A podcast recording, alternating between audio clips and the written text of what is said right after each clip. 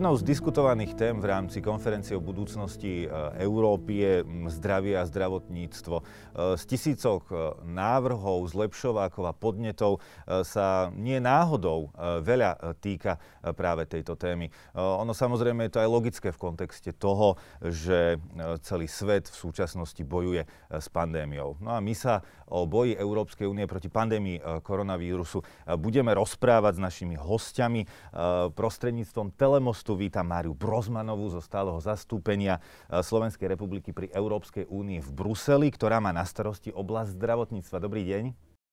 Dobrý deň, ďakujem veľmi pekne za pozvanie. Vítam aj Petra Pažitného, ekonoma, lektora a experta na zdravotníctvo. Dobrý deň. Dobrý deň, ďakujem pekne za pozvanie. No a v štúdiu so mnou sedí Martin Smatana, zdravotnícky analytik. Dobrý deň aj vám. Pekne prajem. Moja prvá otázka smeruje na pani Brozmanovú. Ako vlastne s pandémiou Európska únia bojuje ako celok? Ďakujem veľmi pekne a ešte na začiatok poviem, že som rada, že sa táto diskusia uskutočňuje s cieľom zvýšiť povedomie občanov o tom, čo naozaj Európska únia robí. V oblasti zdravia toho je určite veľa. Začala by som určite vakcínami, keďže EU bola od začiatku takou hnacou silou výskumu a vývoja očkovacích látok proti COVID-19. A samozrejme, Európska komisia v spolupráci s členskými štátmi zabezpečila doteraz 4,6 miliardy vakcín na COVID. Na COVID. Samozrejme, EÚ stojí aj na čele globálneho prístupu k bezpečným vakcínám pre celý svet. EÚ okrem toho, že je veľkým výrobcom vakcín, tak jedna miliarda vakcín bola v EÚ vyrobených a rovnaký počet bol aj vyvezený do tretich štátov. EU len tak pre príklad dokáže mesačne vyrobiť 300 miliónov dávok vakcín. Okrem tej vakcinačnej stratégie máme aj terapeutickú stratégiu na lieky na COVID-19, ktorá vlastne podporuje vývoj a dostupnosť liekov proti koronavírusu. A máme, táto, táto stratégia obsahuje 10 najslubnejších terapeutík, z toho 4 už boli schválené zo strany EMA. Samozrejme, Európska únia sa snaží aj o koordinovaný uh, prístup v mnohých oblastiach. Asi najznámejš, uh, najznámejšie je uh, nariadenie o digitálnom COVID certifikáte, ktoré bolo naozaj minulý rok prijaté, implementované v extrémne krátkom čase za tri mesiace.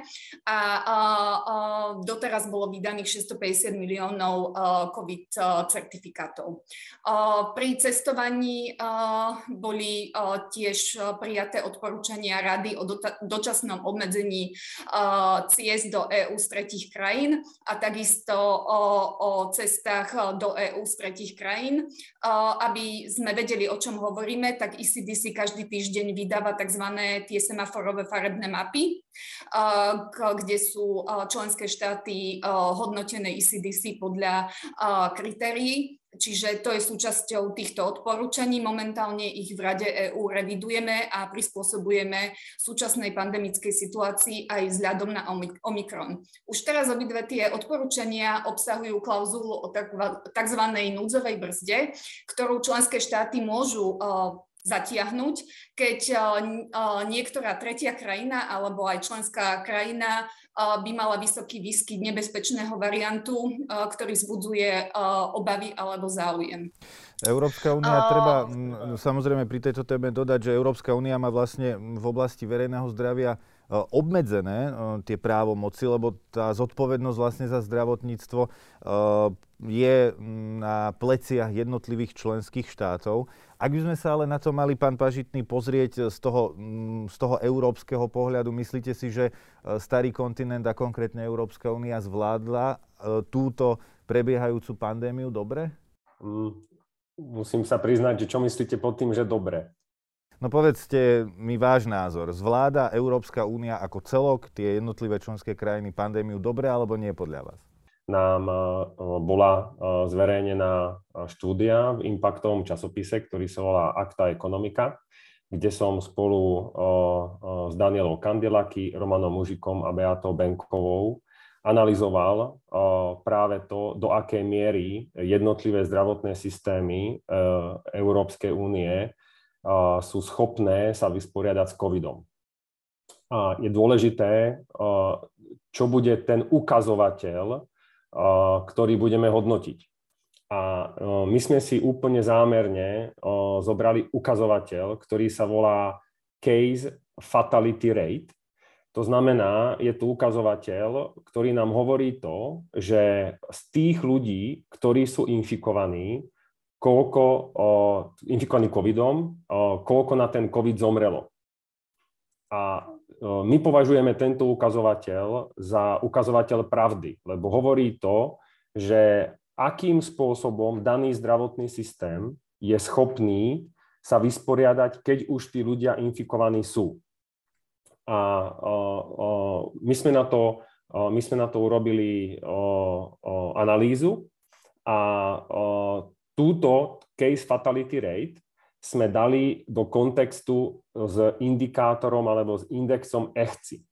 Ten EHCI sa volá European Health Consumer Index a tento index nám hovorí, koľko, ako dobre z hľadiska spotrebiteľského, z hľadiska výkonnostného je dané zdravotníctvo. To znamená, mali sme dva ukazovatele. Jeden ukazovateľ nám hovorí, jaká je výkonnosť toho zdravotného systému a druhý ukazovateľ nám hovorí, aká je tá case fatality rate. A keď sme si tieto výsledky premietli, tak vlastne vidíme veľmi dôležitý kontext. Z hľadiska toho ECHCI skóre, tam sa môže dosiahnuť maximálne skóre tisíc bodov. Každá, každý ten zdravotný systém danej krajiny môže dosiahnuť tisíc bodov. Pričom, keď už krajina dosahuje tých bodov viac ako 800, tak sa hovorí o tzv. klube 800. A to sú krajiny, ktoré vlastne majú ten zdravotný systém už, už veľmi, veľmi vyvinutý. Len, len z hľadiska také ilustrácie, kto je v tom klube 800. O, Švajčiarsko, Holandsko, Norsko, Dánsko, Belgicko, Fínsko, Luxembursko a Švédsko. Hej. Len pre porovnanie, vlastne najhoršie z hľadiska case fatality rate, uh, case fatality rate dopadlo Maďarsko. Uh, taktiež relatívne špatne dopadlo Slovensko. Nasleduje, teraz hovorím krajiny Vyšegrádskej štvorky, nasleduje Polsko a v podstate najlepšie dopadla Česká republika. To znamená, že aj to nám ukazuje, do akej miery jednotlivé krajiny Európy sa dokázali ako keby vysporiadať s covidom. Vizitka Slovenska je špatná. Vizitka krajín, ktoré patria do klubu 800, je výrazne lepšia a ukazuje sa, že COVID není len o zvládnutí covidu ako teraz ochorenia, ktoré je infekčné.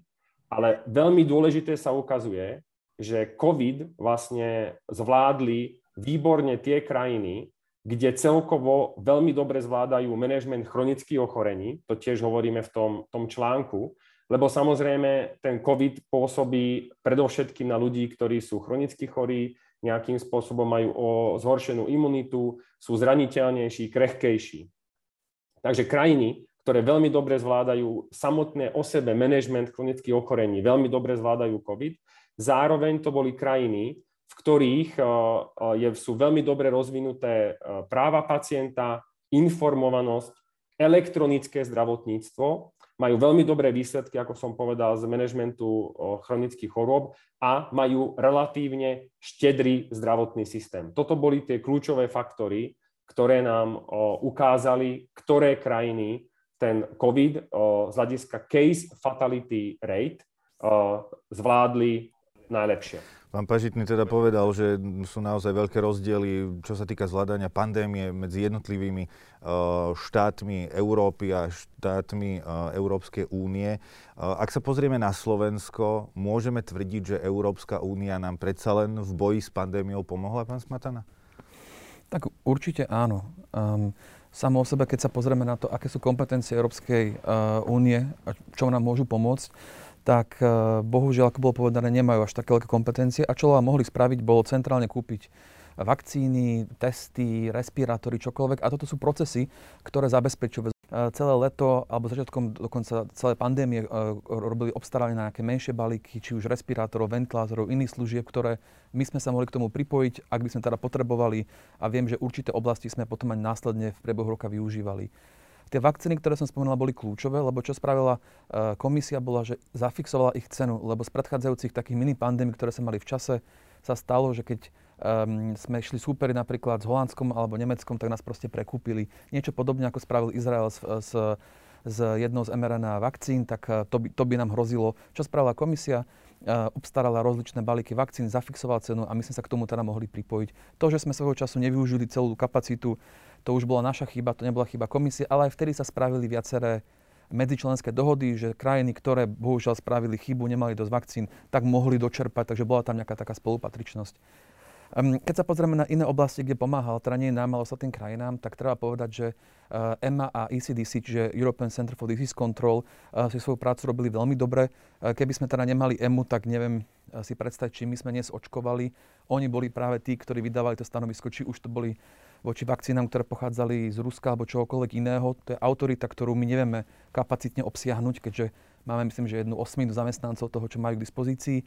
A ECDC robilo nadlhad všetkými opatreniami, robilo prehľady, koncepcie, štúdie, z ktorých čerpalo aj naše epikonzilium. To znamená, že komisia v rámci toho, čo legislatívne môže, si podľa mňa splnila maximálnu úlohu, ale podľa mňa to je tá najväčšia chyba a toto tá pandémia poukázala, že škoda, že komisia nemala, alebo Európska únia nemala väčší dosah na niektoré členské štáty. Takže z môjho pohľadu svoju úlohu si splní dobre, ale poukázalo to na to, že treba v niektorých oblastiach zvážiť, či, ne, či by nemali mať väčší, väčší dosah. A je pravda, že čiastočne to už vidno, keď sa pozrieme na fond obnovy, tak tie ex ante kondicionality, to znamená, čo krajina musí splniť, sú oveľa konkrétnejšie, ako kedy si bolo.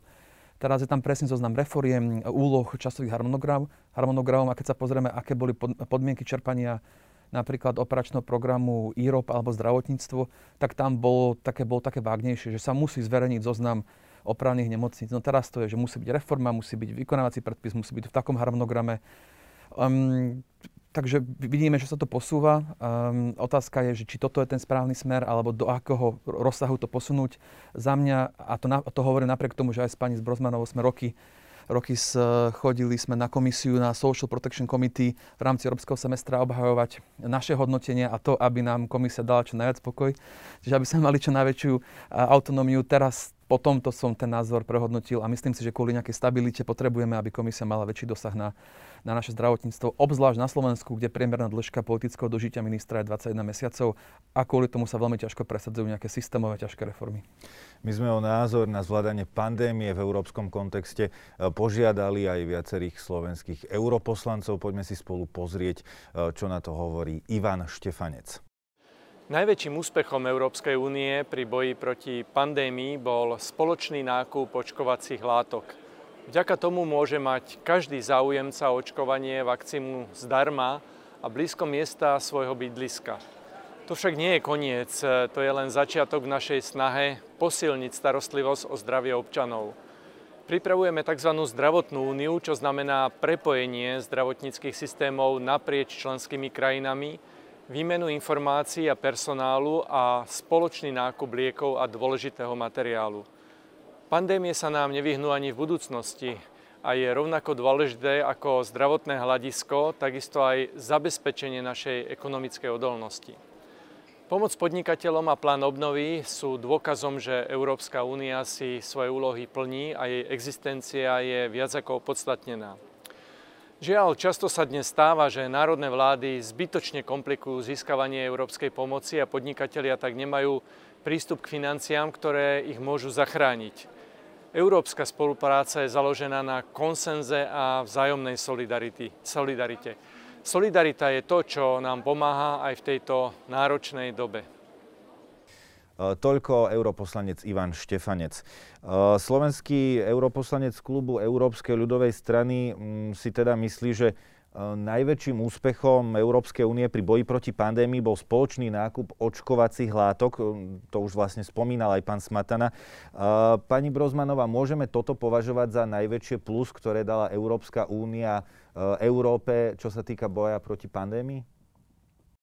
Uh, áno, určite, určite toto bol najväčší uh, úspech a ako spomenul aj Martin, aj spoločné obstarávanie iných zdravotníckých uh, materiálov. Momentálne sa napríklad uh, pripravuje spoločné obstarávanie terapeutík na, COVID, uh, na COVID-19 a takisto uh, je to uh, predloženie uh, balíka Európskej zdravotnej únie, únie, ktorý práve uh, bol predložený, uh, aby posilnil uh, pripravenosť celej únie a všetkých členských štátov do budúcnosti, aby sme vedeli lepšie a efektívnejšie eh, reagovať na budúce zdravotné hrozby, aby EÚ bola lepšie pripravená a nadviažem na to, čo povedal Martin, je to vlastne taký prvý krok k posilňovaniu eh, kompetencií únie v oblasti zdravia, aj keď samozrejme eh, zmluva o fungovaní EÚ hovorí jasne, že zdravie je plne národná kompetencia. Pán Zmatana, aj pán Štefanec to spomínal vo svojom príspevku, že vlastne už boli položené základy Európskej zdravotnej únie. To čo má byť? Povedzte nám. tak Samo o sebe akože sú e, koncepcie, idei, ale ešte to nie je presne sformulované presne ako povedala pani Brozmanová. Je to extrémne citlivá téma, lebo roky proti nej väčšina členských štátov bojovala a ne, ako som povedal, ja som len z toho, čo sme boli radi, že si môžeme mať akú takú autonómiu.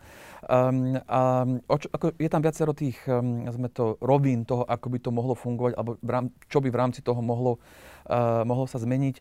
Kľúčové je to, že chcú absolútnym cieľom toho, keď sa to nejakým spôsobom tvorilo, je to, aby sa eliminovali regionálne rozdiely v tých hlavných indikátoroch, ktoré jednotlivé členské krajiny majú. To znamená, že keď sa pozera uh, Európska únia komisia na napríklad nás, ako aj pán Pažitný rozprával uh, v tých porovnaniach, tak je pravda, že Slovensko, um, Maďarsko, Rumunsko, viaceré krajiny výrazne, výrazne zaostávajú v odvratiteľných umrtiach, iných ochoreniach, ktoré vieme, že už tá moderná liečba, či cez lieky, alebo vyšetrenia, alebo diagnostiku už je. Takže ich cieľom je zabezpečiť to, aby sa tieto regionálne rozdiely odstranili a aby každá krajina teda mala k dispozícii ten, ten, ten potrebný systém, či už procesov, nástrojov alebo infraštruktúry, aby vedela správne a rýchlo reagovať eh, nie len teda na, na infekčné ochorenia, ale na to, čo nás pravdepodobne možno čaká, lebo teraz tým, že sa väčšine krajine posúvala liečba, tak nás po tejto vlne pandémie eh, COVID-19 čaká pravdepodobne potom veľká vlna civilizačných ochorení, diabetu, hypertenzie, viacerých rakovín, ktoré sa teraz horšili. A cieľom tohto celého je nastaviť tie procesy tak, aby aby tá úroveň tej starostlivosti bola čo najviac, sme to štandardizovaná, to znamená, že aby sa tie rozdiely čo najviac a najrychlejšie eliminovali. Ale čo presne tam bude, to asi pani Brozmanová možno má informácie. No viac, povedzte takže... nám, ak máte. Áno, samozrejme, súčasťou balíka Európskej zdravotnej únie je, reviz, je vlastne revízia nariadenia o ECDC, ktoré posilňuje jeho kompetencie, teda aby napríklad uh, mohlo lepšie monitorovať situáciu v členských štátoch, aby uh, lepšie spolupracovalo globálne s VHO a s, tiež s tretimi krajinami.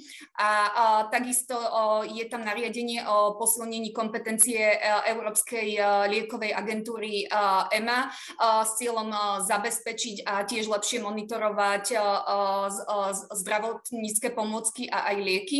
A v neposlednom rade je to nariadenie o cezhraničných ohrozeniach zdravia, ktoré vlastne umožňuje vyhlásiť stav núdze na úrovni EÚ, čo je úplne kľúčová vec a takisto vypracovať um, plán pripravenosti EÚ, uh, ktorý bude doplňať národné plány pripravenosti na budúce uh, cezhraničné ohrozenia zdravia. Toto všetko doplňa ďalší návrh a uh, je to um, nariadenie na aktiváciu núdzového rámca, ktorým sa vlastne vytvorí nový úrad HERA, ktorý je vlastne takým ako keby ekvivalentom americkej bardy. Čiže tento balík nám naozaj pomôže do budúcnosti posilniť odolnosť EÚ voči budúcim zdravotným hrozbám a vlastne aj pripravenosť aj na národnej úrovni, ale aj únie ako celej. Čiže EÚ v tomto nie len reaguje na súčasné hrozby, ale pripravuje sa aj na budúce. Aby sme dali priestor aj pánovi Pažitnému, váš názor na Európsku zdravotnú úniu je aký?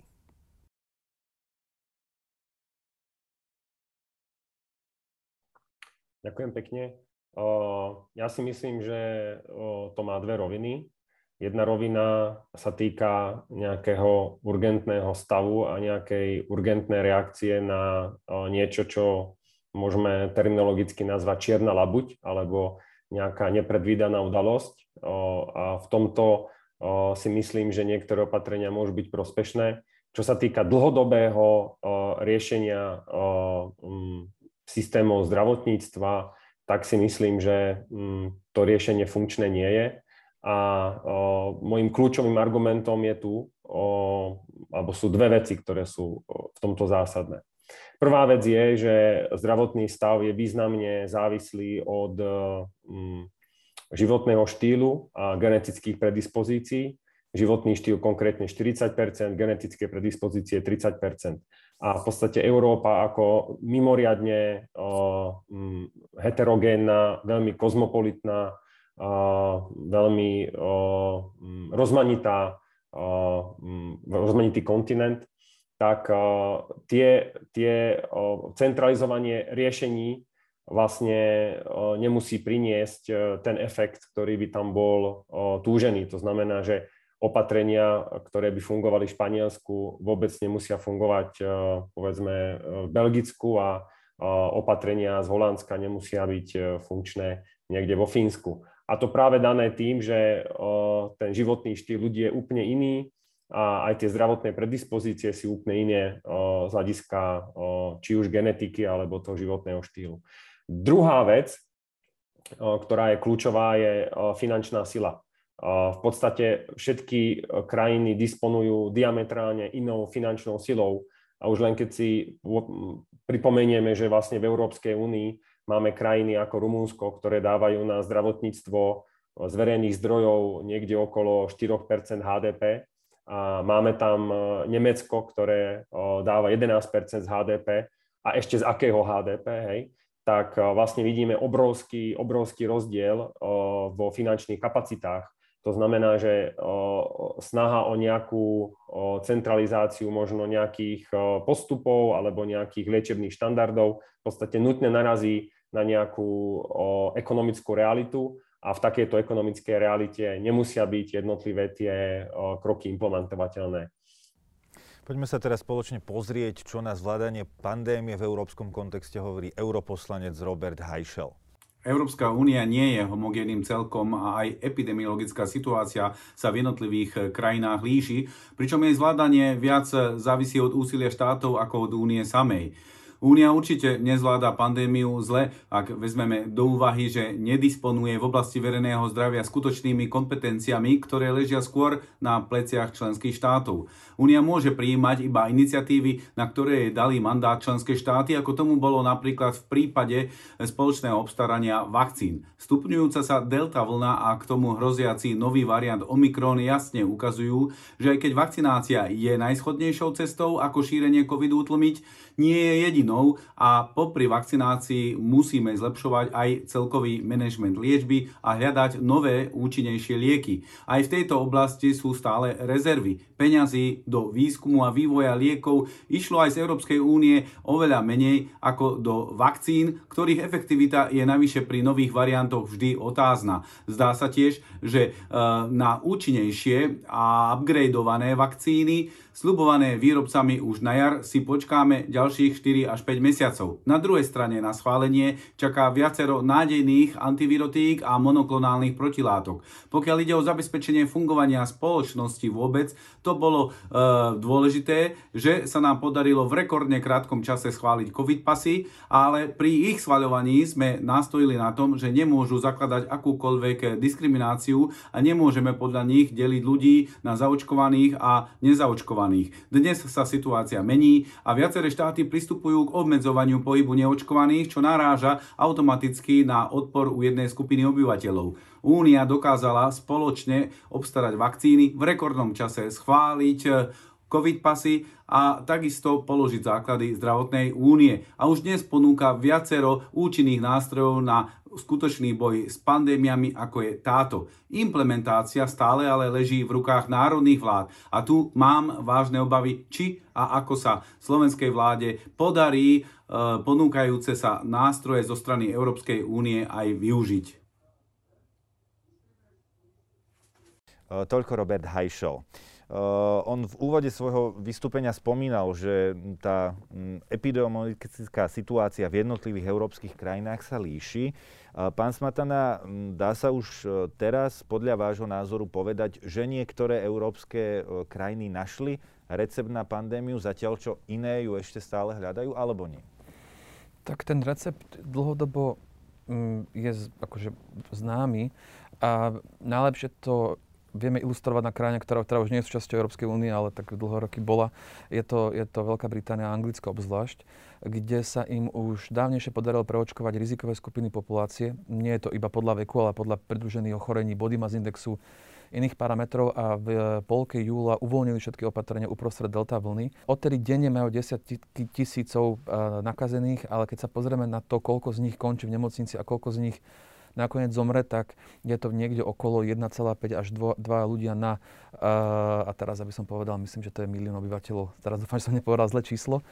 Uh, takže ale je to strašne malinko oproti, teda je to 10 až 20 krát menej oproti tomu, čo mali počas predchádzajúcich vln. To znamená, že aj keď nemajú celkovú zaočkovanosť až takú veľkú, majú, to, to sa pohybuje okolo 67-68%, majú vykrytú tú rizikovú populáciu a dokážu sa s tým postupne naučiť um, žiť. Len problém taký, čo máme u nás, napríklad na Slovensku, je to, že aj keď máme to percent zaočkovanosti uh, v tej dospelej populácie nad teda 18 rokov už dlhodobo nad 50 práve tie rizikové skupiny stále tam máme cez 400 tisíc ľudí, ktorí nie sú vôbec zaočkovaní. A preto uh, my aj teraz tú pandémiu nezvládame dobre. Je pravda, že už máme nejaké monoklonálne protilátky, vieme, že výrazne znižujú šancu, keď sa podajú včas, že človek bude mať teda ťažký uh, priebeh, avšak pri tom reprodukčnom čísle, ktoré Delta mala, prakticky sa veľmi ťažko zachytávajú všetky tie prípady včas. A takisto vieme, že aj tie protilátky nie sú 100% efektívne, čo vlastne vidíme u nás, keďže sa podalo viac ako 3000 dávok. Ale za mňa ten recept existuje. Prečo sa nám ho nepodarilo replikovať? To bolo aj povedané v odpovedi. Je to väčšinou chybou alebo zlými rozhodnutiami danej krajiny a nie tým, že by Európska únia, komisia spravila niečo zlé.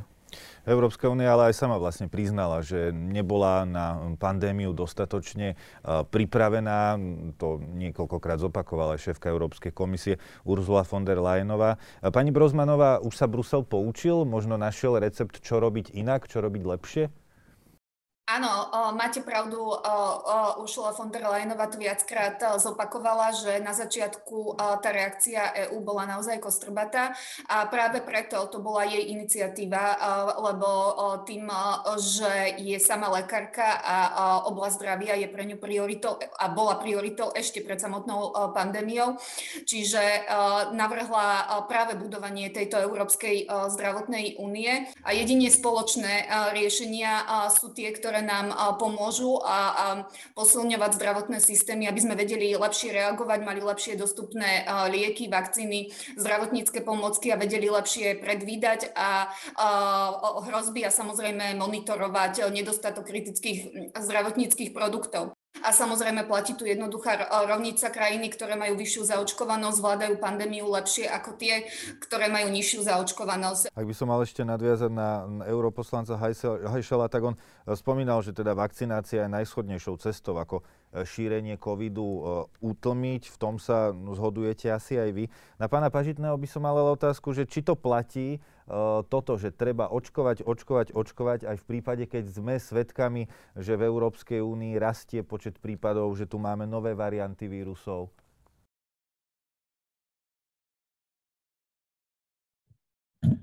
Neviem, či som to úplne správne porozumel tej otázke. Že či je očkovanie stále uh, tá priorita a to najdôležitejšie v boji proti pandémii, keď tu máme napríklad nové varianty vírusov? Áno, aj to nejako rozoberiete? tak uh, um, uh, v podstate, keď ideme do uh, manažmentu covidu, tak v podstate máme nejaké, máme nejaké tri, ako keby tri fronty sú otvorené. Áno? Jeden je front, ktorý je o, otvorený ohľadom šírenia. A v podstate na to sú o, opatrenia, ktoré v tej fáze, keď ešte není očkovanie, ktoré fungujú jednoznačne social distancing a lockdowny. To sa ukázalo ako jednoznačná a dobrá stratégia a dokázala v podstate eliminovať šírenie vírusu. Z dlhodobého pohľadu jediná zmysluplná stratégia je očkovanie a preočkovanie populácie, ktorá zabezpečí tzv. kolektívnu imunitu. Samozrejme, to, že koľko populácie sa musí zaočkovať, závisí od reprodukčného čísla tie jednotlivé mutácie majú rôzne vysoké to reprodukčné číslo. Keď je to reprodukčné číslo menšie, tak potrebujete menšiu časť populácie. Ja si pamätám, že sme to počítali, že to bolo na začiatku okolo 70% Teraz vlastne, ak sa to reprodukčné číslo tých variant o mutácii zvyšuje, tak sa vám zvyšuje aj ten podiel populácie, ktoré musí byť zaočkovanej. Takže o, určite áno. Zároveň určite bude populácia, ktorú zaočkovať nemôžete. To sú ľudia, ktorí majú prípadne autoimunitné ochorenie, respektíve iné, iné zdravotné stavy, ktoré sú vlastne kontraindikáciou toho očkovania. Ale keď máte dostatočne vysoko zaočkovanú populáciu, vlastne vytvárate tú kolektívnu imunitu ako pozitívnu externalitu vlastne aj pre tých, ktorí očkovaní nie sú. A o, tretia o, z hľadiska manažmentu covidu je kľúčová o, starostlivosť potom v tom zdravotnom systéme.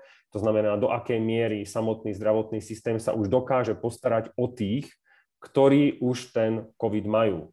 A tu sa ukazuje, že je veľmi dôležité nielen sa pozerať na nemocnice, ale dôležité sa pozerať, čo sa deje v ambulantnom sektore, čo sa deje u pacientov doma a v tomto Slovensko zatiaľ vyzerá byť ako krajina, kde ambulantný sektor a liečba doma v podstate zlyháva a pacienti sú prinášaní do nemocníc e, vo veľmi špatnom stave a tým pádom nemocnice sú mimoriadne preťažené. V tomto sa ukazuje opäť Slovensko vôbec nemá rozvinutú napríklad telemedicínu, nemáme rozvinuté rôzne disease management programy, ktoré by boli schopné telemonitorovať pacienta doma. To všetko sú nástroje, ktoré by umožnili pacienta mať aj v ambulantnej sfére, mať ho doma a vlastne vyvarovať sa tomu obrovskému náporu, ktorý je dneska v, v nemocniciach. Jeden z takých pekných projektov mala napríklad Univerzitná nemocnica Martin, kde vlastne dokázali pomocou aplikácie takýmto spôsobom telemonitorovať pacientov na diálku a dokázali vlastne manažovať toho pacienta medzi ambulantnou a lôžkovou starostlivosťou. Takýchto, takýchto prístupov ale je však na Slovensku zatiaľ veľmi málo a nedokážeme v podstate zatiaľ vôbec využiť potenciál ktorý by či už telemedicína alebo rôzne programy pre chronicky chorých alebo disease management programy prinášali. Čo sa týka zvládania pandémie, tak je samozrejme asi ten, takou veľkou témou, možno ktorej by som sa iba na uh, záver s pánom Smatanom ešte povenoval, a to je možno odpor uh, veľkej časti obyvateľstva v niektorých krajinách voči uh, očkovaniu. Zase v niektorých ďalších európskych krajinách sa hovorí teda o povinnom očkovaní. Váš názor na toto je aký? Ste za povinné očkovanie, nie ste za povinné očkovanie? Áno, eh, ja by som bol za povinné očkovanie pre vybrané skupiny. A to by boli práve tie skupiny, ktoré tvoria najväčšiu časť hospitalizovaných a aj umrtí. Uh, ako som povedal, nie je to iba od veku a je to tak, presne ako sme aj my mali tú očkovacú stratégiu, že sa delila podľa veku a iných pridružených skupín, tak také isté niečo by sa mohli zaviesť aj pri povinnom očkovaní. Um, viem, že ten proces by bol náročnejší a ťažšie by sa to identifikovalo, ale napríklad, keď sa pozrieme na skupinu 60 rokov a viac, Takže pozrieme sa iba na ten vek, tak vieme, že tam je približne 90% všetkých úmrtí práve v tejto skupine a dve tretiny všetkých hospitalizácií. Keď tejto skupine prirátame potom aj um, mladšie vekové ročníky, ale ktoré mali teda nejaké pridružené indikácie a komplikácie, tak tá skupina nie je až tak veľká a máme takmer 90 všetkých hospitalizácií vykrytých. A k tomu potom prirátame aj exponované skupiny, to znamená, že pracovníci v zdravotníctve, sociálnych službách, tak, lebo oni sú vystavení často veľkým dávkam a sú aj absolútne kritickou infraštruktúrou, tak by sme mali mať vykryté tých eh, najzraniteľnejších a tých najdôležitejších a takýmto spôsobom by sa nám možno podarilo replikovať to, čo teraz vidíme spomínané Veľkej Británii, že nemajú až takú veľkú mieru celkovej zaočkovanosti v porovnaní napríklad s Portugalskom, ale tým, že sa sústredí práve na tie rizikové skupiny, tak eh, dokážu ako tak normálne fungovať. A preto som za to povinné očkovanie, obzvlášť zreteľom toho, ako u nás eh, posledné týždne klesol záujem o, o teda prvú dávku a a celkovo to očkovanie? Stále bojujeme ešte s aktuálnou vlnou pandémie. Už sme sa naučili podľa vás niečo do budúcnosti, ako možno zvládnuť prípadnú ďalšiu, ktorá možno príde? Um, tomto som bohužiaľ trošku skeptický. Mne to príde, ako by sme mali veľmi krátku pamäť. Môžeme si to všimnúť, že si nepamätáme, že zlé rozhodnutia takto rok dozadu pred sviatkami spôsobili potom, že sa ten lockdown ťahal až do marca ďalej ako do marca a stálo strašne veľa ľudských životov a rovnaké chyby opakujeme teraz, kde namiesto prísnych opatrení, ktoré sa mali zaviesť, ktoré sú nepopulárne, ale vidíme z každej krajiny, či v Európe alebo na svete, že fungujú, ak sa teraz zavedie nejaký tvrdý lockdown na 3 týždne, Namiesto toho sa do toho znova zamontovala politika, ktorá spôsobila, že sa našli kompromisy a vírus kompromisy bohužiaľ nerobí. Čo teraz asi bude znamenať, že ten lockdown sa pravdepodobne bude ďalej a ďalej predlžovať, zbytočne nás to bude stať veľa, pravdepodobne aj miliónov eur a hlavne ľudských životov. To je jeden z dôvodov, čo som spomenul na začiatku, že prečo som za to, aby Európska únia mala väčší dosah na niektoré časti fungovania zdravotných systémov krajín, aby keď toto pozorujú, sa deje, že tá politika prevažuje nad tým rozumom, a nevie sa nás odvaha, aby sa spravilo potrebné rozhodnutie, aby sa zasiahlo. Hovorí zdravotný analytik Martin Smatana. Ďakujem, že ste prišli k nám do štúdia. A takisto ďakujem, že prostredníctvom Telemostu boli s nami v spojení Peter Pažitný a Mária Brozmanová. Pekný deň aj vám. Majte sa pekne, dovidenia. Ďakujeme. Dovidenia. Dovidenia.